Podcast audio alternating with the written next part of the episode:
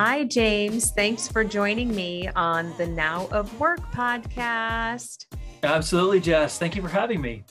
I honestly, I'm kind of giddy right now that I'm talking to James McQuivey from Forrester. And for those of you that are watch that are, I'm sorry, are listening, we, James and I can see each other right now. Your background, you have this beautiful Forrester branded background behind you, I bold do. at work.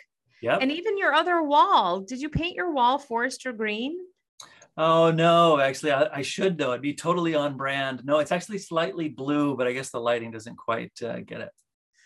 Yes. Well, it, you look completely on brand. I'm a fan of the guitar as well in your background. You told me you have five songs in your that's back right. pocket. That's more than I have.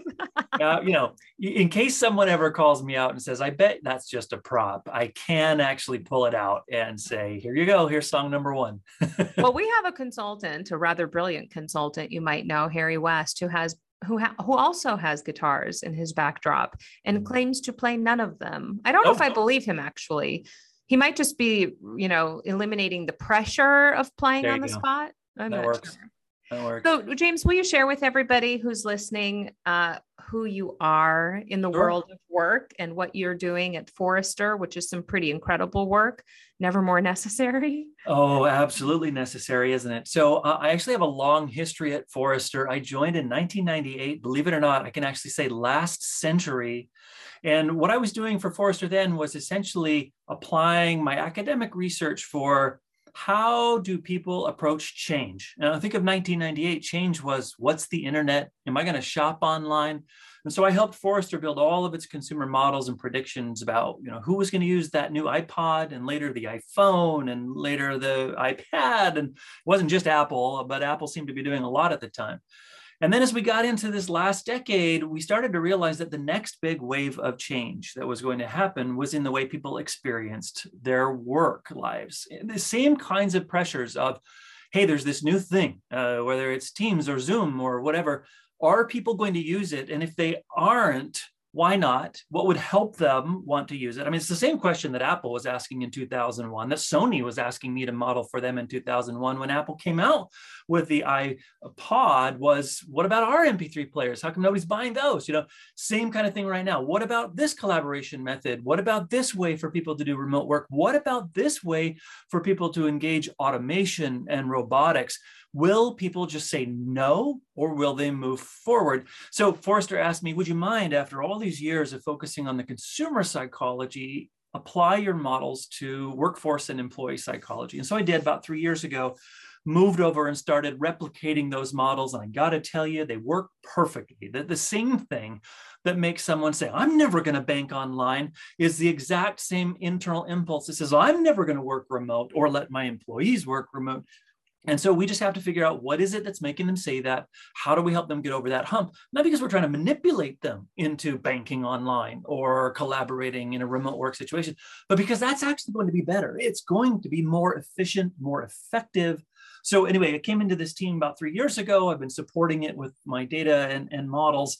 And then about in the last year, they said, you know, can you just run this team? Can you be the research director for our future of work team, where I have a team of just six amazing analysts covering everything from, you know, the basics of employee listening to the details of human capital management software, to wellness, to burnout, to, you know, you name it.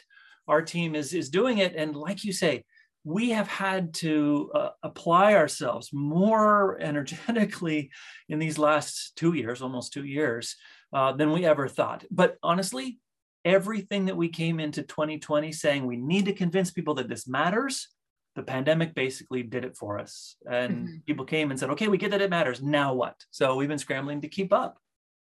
Oh my gosh, what a fascinating time to be doing the kind of work that you're doing. Part of me feels like, oh my gosh, you have this crystal ball, and I'm dying to ask you to look into the crystal ball for me. But it's not a crystal ball because that's making assumptions and guesswork and trying to look around corners.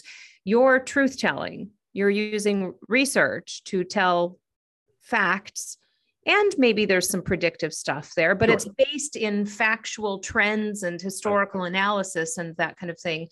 Uh, does anything surprise you? For i'm just gonna does anything surprise you?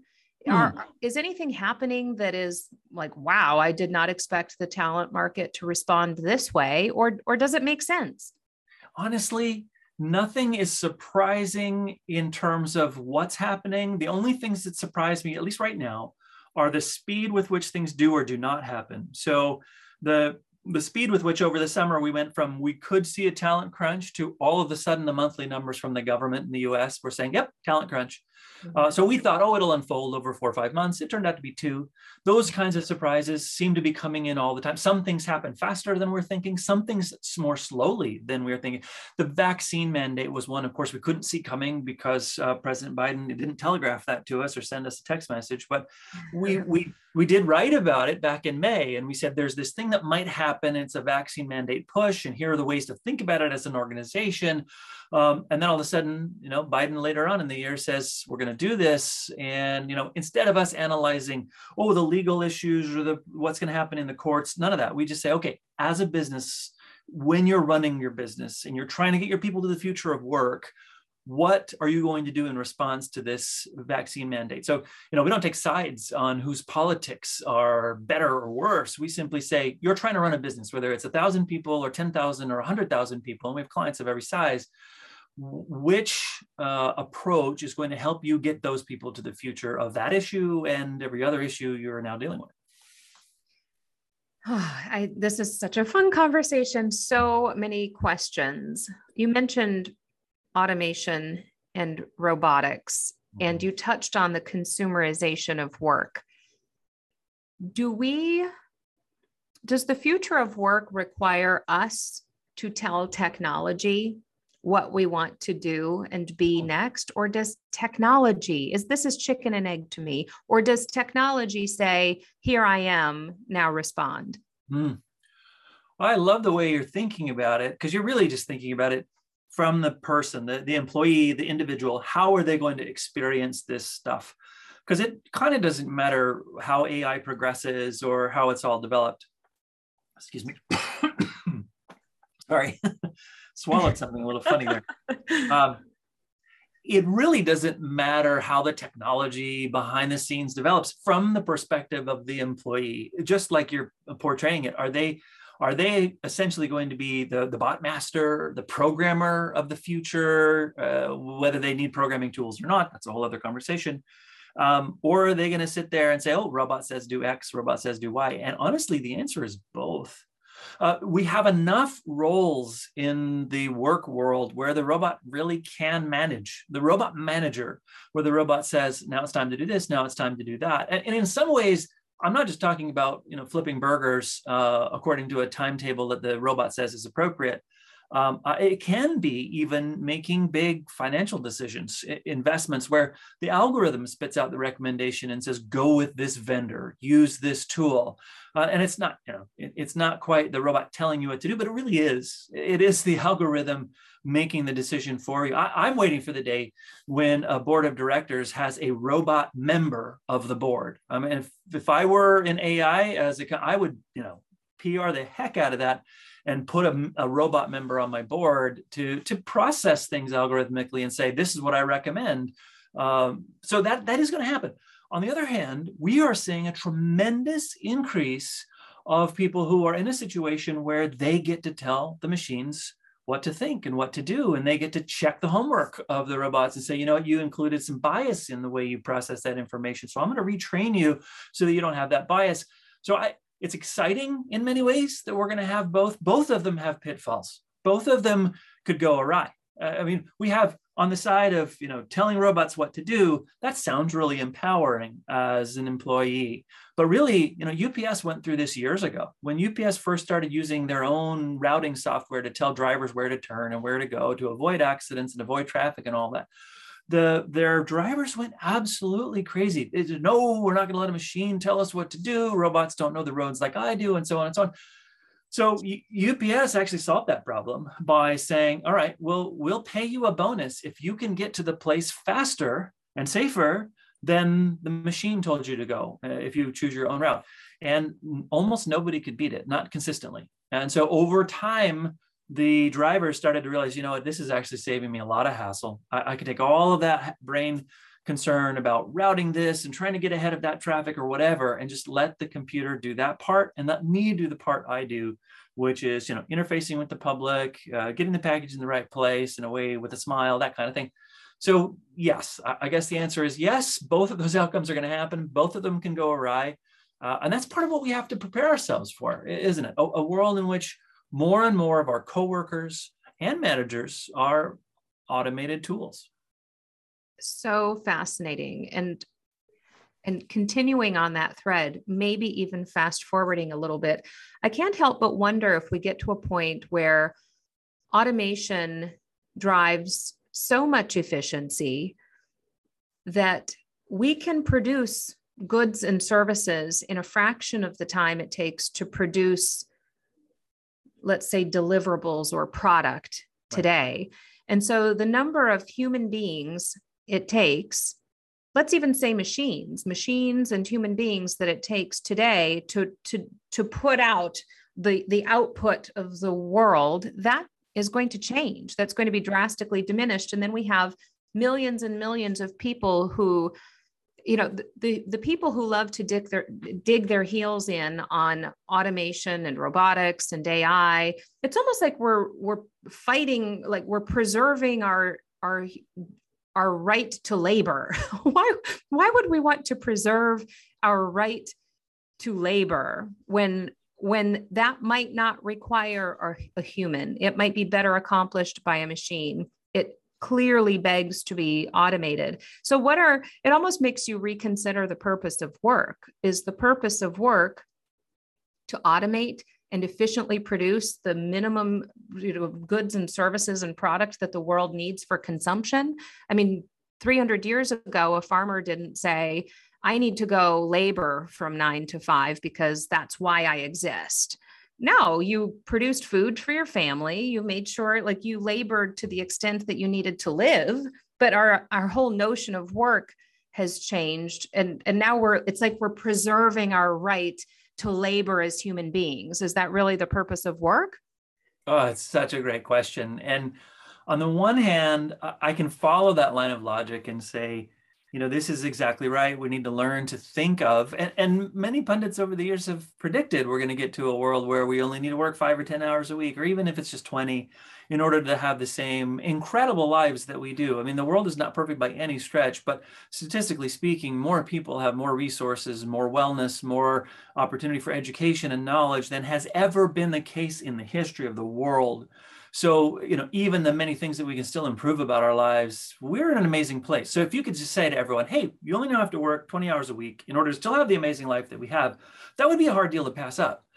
Uh, the other side of that, though, is that humans just aren't content to sit back and experience that spare time. They're going to use it to do something else. And that's probably for many of them going to be to generate new work opportunities, new services, new solutions. So a couple of years ago, I wrote a book called Digital Disruption. And the whole purpose of digital disruption was to point out the fact that digital tools, unlike any prior type of tool innovation from the Industrial Revolution forward, information age, any whatever you want to call any of those things, the digital revolution or, or the digital disruption, as I as I described it, is a, an era where the tools themselves are so hyper efficient that you can do far more with far less. So it sets up the condition that you're talking about, where, hey, we could just only work 20 hours a week and uh, then we'd be content. The issue is, it turns out that most people aren't happy with that. They, they, they want to say, well, now that I can do more with less, what more, more could I consider doing? And it's usually the innovation. It's not just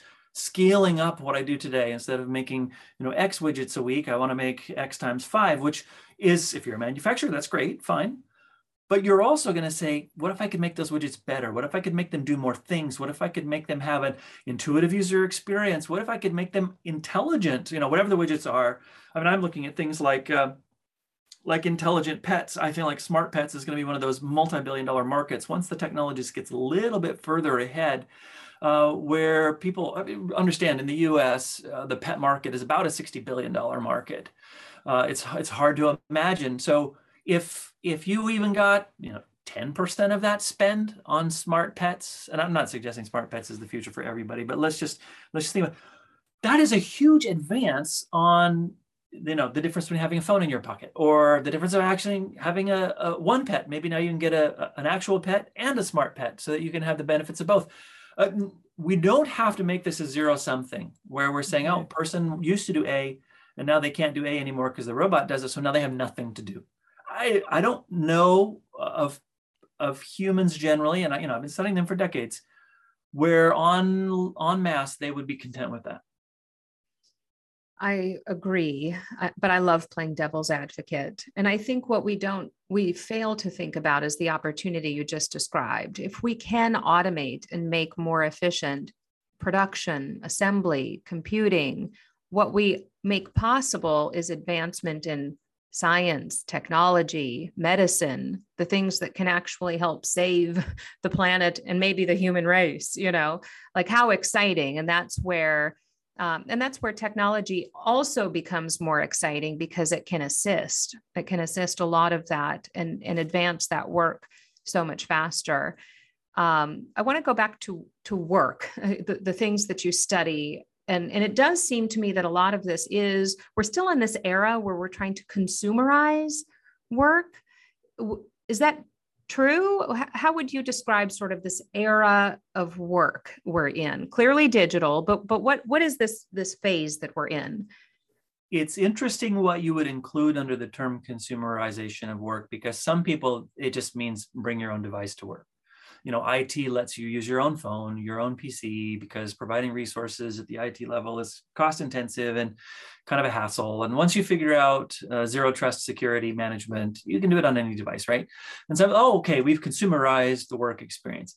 But, but it's not really just that. There, there's this whole other dimension, which we summarize under the heading of employee power. And employee power simply describes not empowered, not power the way that maybe we thought of in the Norma Rae days of unionization and so on, because unionization is at a, a, a, very, very low point historically. And so you'd say, oh, well, where's employee power now? It's like, well, actually, it's manifesting all over the place. It's when employees send internal Slack messages criticizing a decision that the organization has made. That's a manifestation of employee power. Now, it's a negative one. What about positive manifestations of employee power? And this is where I think the consumerization, consumerization angle is crucial to factor in because why do they feel like their feedback should be considered? Why do they think that their opinion should be valued? Well, it's because as consumers, everywhere they go, they're being asked, how did we fly you today? We're Delta Airlines. Do you still like us? They're, they're being said, did you went to our bank today? What did you think? You were on our website. You bought from our you bought from our store. We're they're constantly being asked for their opinion and their input so that the world can be improved. Well, if you go to work and the people at work aren't bothering to ask your opinion, how in the world does that square with the experience you're having as a consumer everywhere else? And so part of what we're telling people when we talk about employee power is, is one of those big factors or, or, or uh, that, that, in, that a company needs to think about in the future work.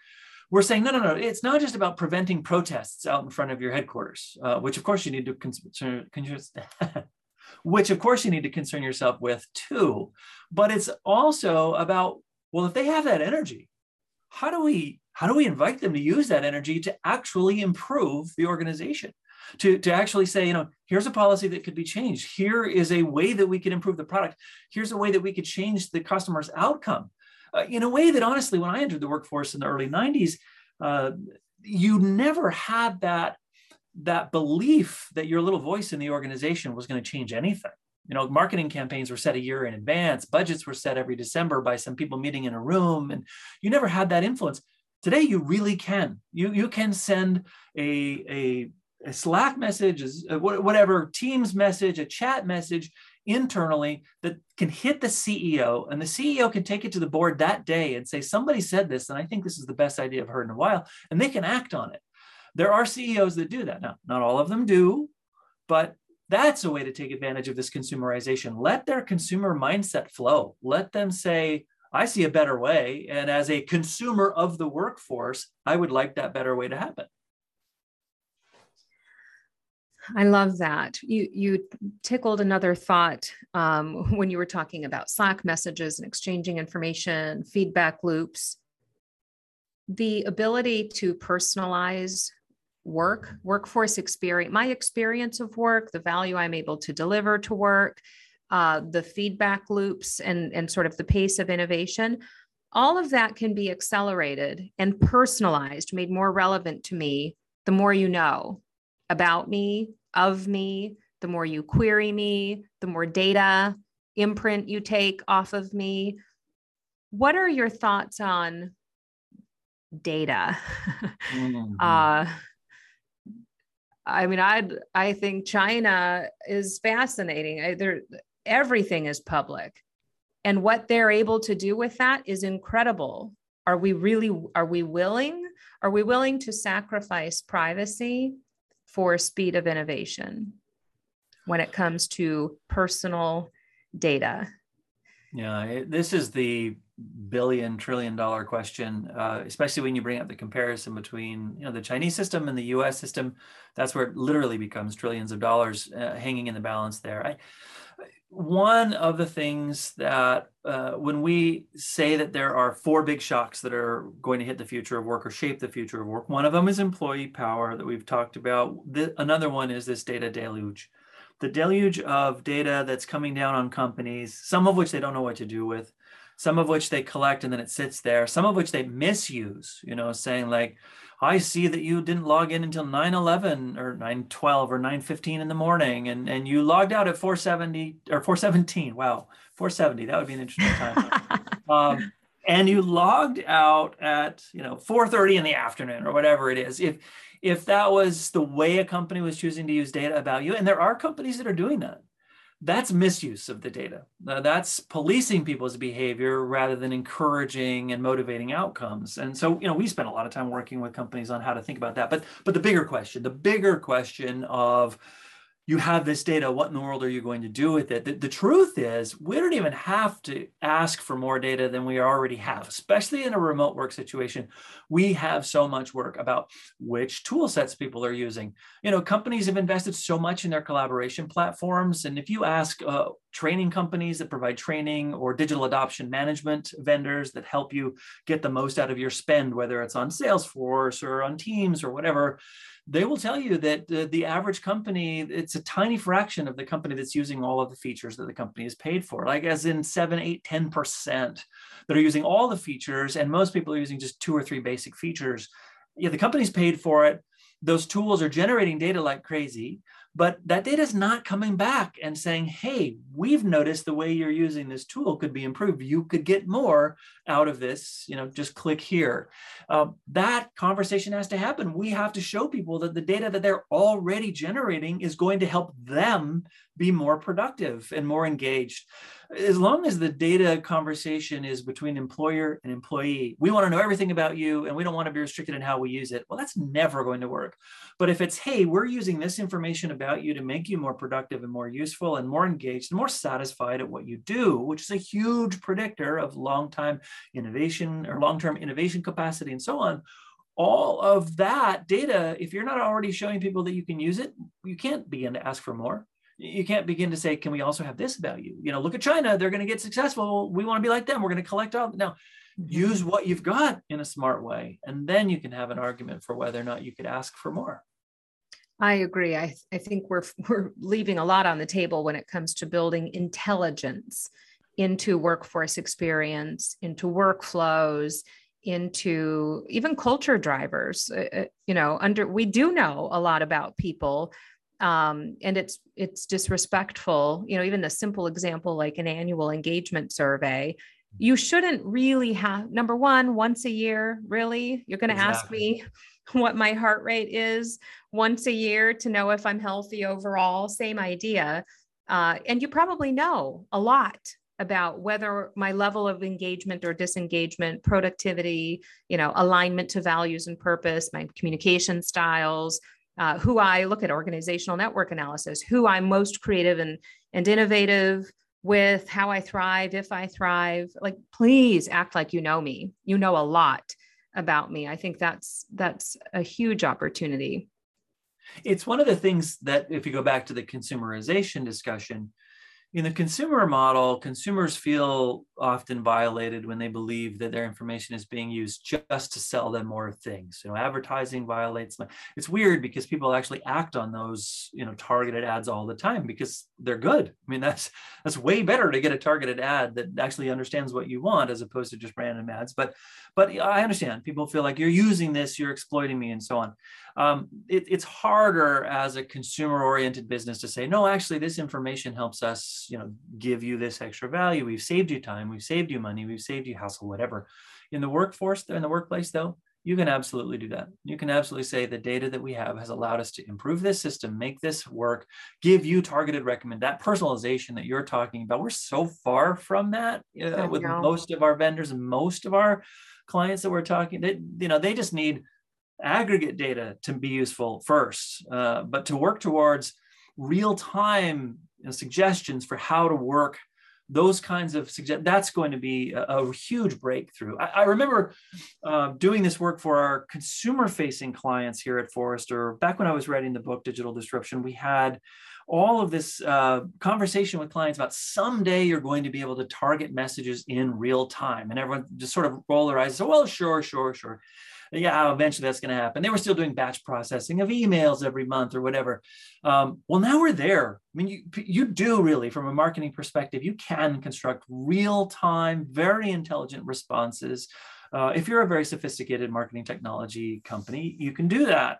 Well, employee experience shouldn't be too far behind. It is, but it shouldn't. We should be able to say, James, this is the email that you need to pay attention to right now. Uh, mm-hmm. we know that you skipped over it and you mm-hmm. didn't read it but we're looking at who's in it. We're looking at your prior responses to those people. You have to respond to this one today. So here's a slot on your calendar from 3:45 to 4. We're going to drop this in your calendar. That needs to happen. And honestly, in my life, that couldn't happen soon enough. Uh, but that's about a partnership between the data, the technology, and the organization with its employees. Absolutely. I'll give you a very real example. My Target cart has reminded me three times today that I haven't checked out yet because I started a cart. I haven't completed the transaction. I need to. I just need to hit a button. And it's reminded me three times I haven't yet. Conversely, true story, today is our deadline for open enrollment. I haven't finished reviewing my selections. Nobody has reminded me that I'm halfway through that process and I haven't completed my transaction. That should be the same experience. It should absolutely be the same experience. Uh, so I, I love it. You're bringing up something that's very painful, I'm sure, to a lot of listeners, because we just had to do open enrollment as well. And it's the same thing. They send a blanket email saying, just a reminder, it's due in a week. And you don't get the targeted message that says, hey, click here to continue where you were before. It's a go back into the system. And of course, the systems don't integrate. So you have to click into a different system, authenticate there. I have to authenticate all over again. yes. And then you have to look for the little notification and drop it down and be like, okay, pick up that process. And you know yeah. half of my team is like where was that notification again which tool am i supposed to be in so that that needs to be fixed and that's an artificial yeah. intelligence layer that's an ai layer that you could easily just stick on top of all of this and it could automatically move you from place to place and reformat the information so that it so that it works for you, that it seems reasonable to you. And we do have a lot of, uh, of vendors who are trying to make that cloud layer that would sit atop everybody else's systems. Uh, so we'll see how, eh, let's just hope it happens, honestly, in the next year. Maybe is that too much to ask for? what else in the next year uh, like there's so much i could ask you what do you think that what do you think is going to be the topic of 2022 well, the beyond lip service.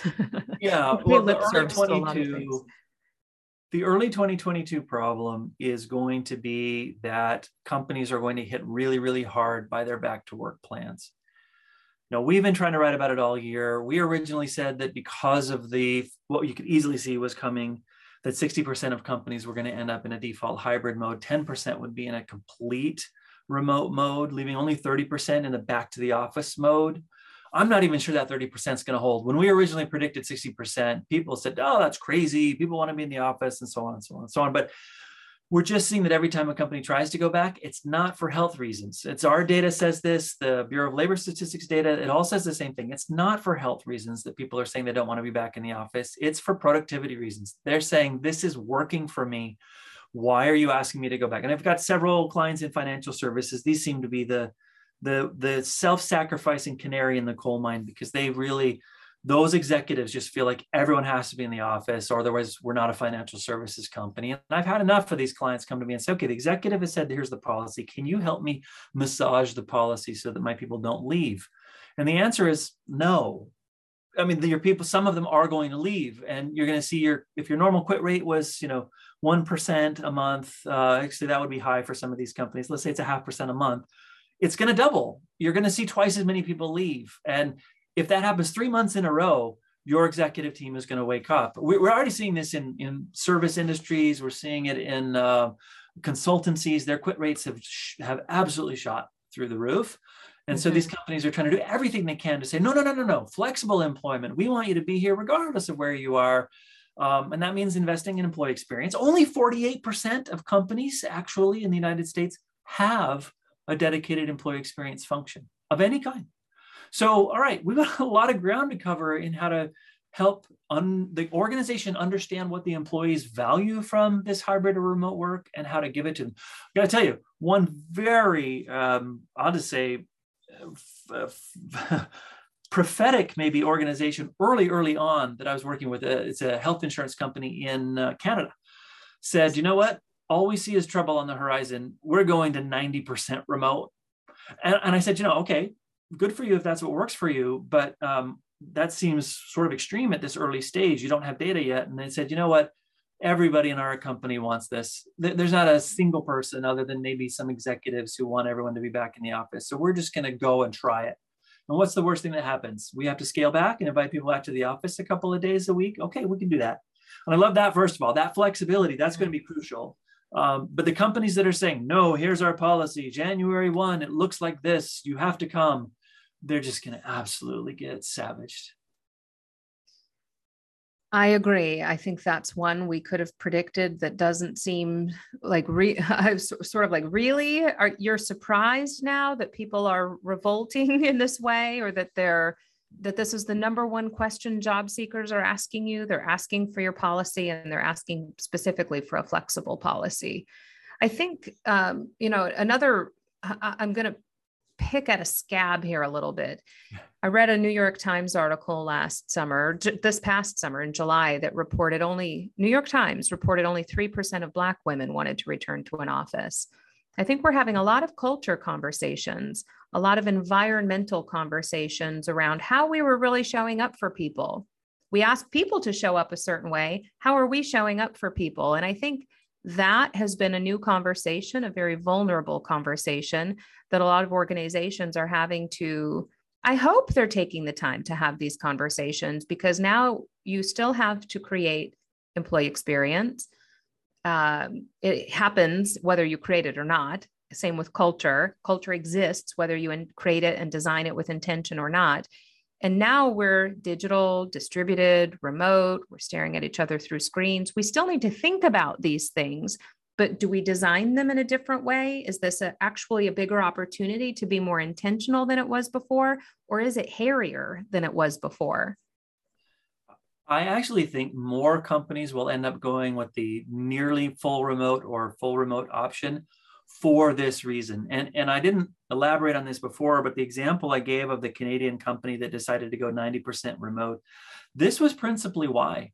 They were looking across the organization and basically saying the people who, for life situation flexibility family situation health situation caregiving situation not just covid related but you know i've got elderly parents living with me or something like that those were the people who needed to continue working from home the most. And the leadership, hats off to them, said if we create a system where the most vulnerable of our employees are the most out of sight, have the fewest chances to show that they're capable of being promoted, because of course, promotion means you got to come back in the office.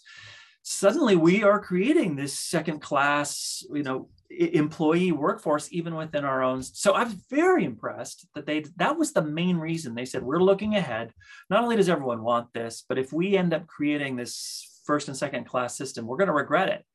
Now i i think i actually know one other company also in canada interestingly enough uh, other side of canada i don't know if that has anything to do with it but they actually said we're going to go back to the office precisely for that reason. We want to have an equal requirement of everyone to be present. We don't want anyone to be disadvantaged by working remotely. And I, I heard what they were saying. Uh, I then told them, you are going to get bitten by this, and let's just see where the dust settles, and maybe we can pick up in a few months and, and talk about how you might alter your policy. Um, but but really, this is one of those areas where maximum flexibility for everyone what sometimes we call anywhere work. We use the title anywhere work to describe any of these policies that have to account for some portion of people being remote. Um, but the, the full blown anywhere work is everyone remote might end up being smarter. But this is to your point. You then have to intentionally replace all of the symbols. You, mentioned the banner behind me here uh, on my video screen, which our listeners can't see, but it's it's got our logo on it, it's got our corporate colors, it's got our tagline on it. This is a way that Forrester reminds me and everyone that I'm talking to who we are. It, it's part of, you know, we're not in the office anymore. We can't see that incredible conference room or that music jam room that we have in the corner. You can't see it because we're not there anymore. So, how do we continue to construct the culture in such a way that it engages employees? They feel motivated, they feel like they're part. We don't want people to feel so disengaged that they don't care who they're staring through their camera at. It could be that company or this company. I mean, then we've lost corporate culture. So, yes, we need to be very thoughtful about this decision, and then we need to be deliberate and intentional about the cultural artifacts, norms, and uh, other modes that we invite the organization to participate in so that we don't lose those aspects of our culture. I love it. I cannot believe I'm running out of time with you. I could talk to you all day. I have one burning question left. Are we going to fix pay issues in our lifetimes? okay, so you asked what are the big issues for 2022? First half of 2022 is remote work. Second half is wages, uh, salaries, compensation in general. Uh, we actually wrote a piece just a couple of weeks ago where we predicted one of the bullets starts with 100% of companies will fail at compensation in 2022. And it's because no matter how you look at it, you're going to have some piece of your population that you're not adequately uh, remunerating, uh, you know, addressing their needs, recognizing and rewarding, because that's an important part of motivating people, of course. And, and at the same time, the CFO is saying, oh, now that people are working remote, we can save some money on them, right? Because they live in a lower cost place. Can't we lower their salaries? So Facebook and Google are trying all of that right now. Meanwhile, Ford is saying, nope, we don't care where you live. Uh, if you're in this category of worker, we're going to pay you because you're valuable to us. So that battle of how to manage that kind of compensation much less than the issues of differential compensation that are existing for, you know, give you an example, Verizon last uh, year as the pandemic was starting, they already had a plan to take Verizon Wireless, I should say. They already had a plan to take all of their customer support reps and make them home workers. Um, or with the option to work in, a, in other shared working spaces if home wasn't an environment where you could work. So they're trying to be very, very flexible. They had a plan to do that over like three years, and then the pandemic happened, and boom, three weeks they had to shift everyone to home and do all that. Boy, did they learn that they are uh, paying people the same thing, but for different levels of contribution. Because some of them are like hiding in a closet while their kids are on classes on Zoom on the iPad. Um, I, I've talked personally to a person who manages a team of call center reps, not for Verizon, but a similar kind of situation where basically he knows that occasionally the kids are going to have to borrow mom's phone that she's using to do call center activity so that they can submit tests for school.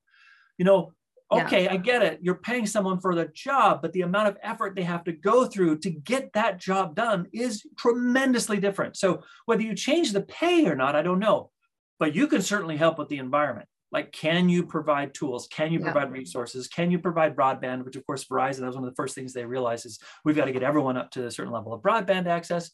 Even that, though, look, let's face it, there are some places where you have employees who don't have access to broadband. You can be willing to pay it, but they yeah. don't have access to it.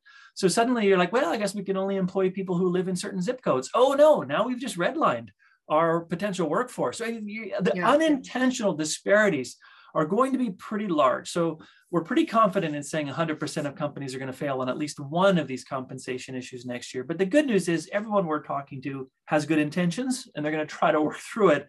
I just don't think they're going to be able to solve it really quickly. I truly believe, I'm, I'm so glad you said that. It sort of confirms a hunch, I guess. I truly believe that all of the talk that I'm already expecting, we're going to be, we're going to continue to obsess over experience. We are going to rightfully obsess over mental well being, holistic self care, all of that stuff. Rightfully so. But I truly believe we have such fundamental foundational issues to address that none of that stuff matters until you fix the fact that people want to be paid fairly, they want equal opportunity, they want to be kept safe, they need their employers to have their backs. And you need to like, we need to dumb that down and distill that to the most basic foundational needs that people have and remove some of those unintentional disparities and remove the over reliance we have on other systems in order to participate in the work system. That's what happened to working moms with school age children. We have an over reliance on childcare, elder care, school systems. And if those break, work breaks for, um, for millions of people. And so until we can kind of get some of the foundational cracks solidified. I feel like all of this wellness and experience, and that's all fine and good, but don't ask me to bring my whole self to work until my paycheck is whole. Mm-hmm. Truly. Yeah. I, yes. The point being, no wellness app that helps you breathe deeply five times a day is going to compensate for not having a saner approach to what it means to be an employee in our organization. And honestly, look, let's face it, uh, record profitability on public companies uh, in their annual reports coming into the end of this year. Record profitability. Um, it's not like companies are saying, oh, we can't afford to help improve the lives of our employees. They can. They really can. The stock market is going crazy precisely because there's just too much money there. Uh, companies need to turn around and spend that money on improving all of this. And I promise you, the really amazing news is that it will improve the employee's experience and it will improve the customer's outcome. And guess what? It's going to be even more profitable. How about that? Isn't right. that the world that we The virtuous cycle is that you're, this isn't an expense you're sinking. It's going to pay you back. the dividends are there. 100%. Uh, James, you're like my favorite conversation, and I can't even say how long. I love. Oh, this has been great. Thank you for uh, having me. Absolutely love it. We're gonna have to have you back. We're gonna have to do a mid 2022 review. we'll do it. We'll do it. We'll see if the predictions came true. I love it. Thank you so much and enjoy the rest of your afternoon. Thank you. You too.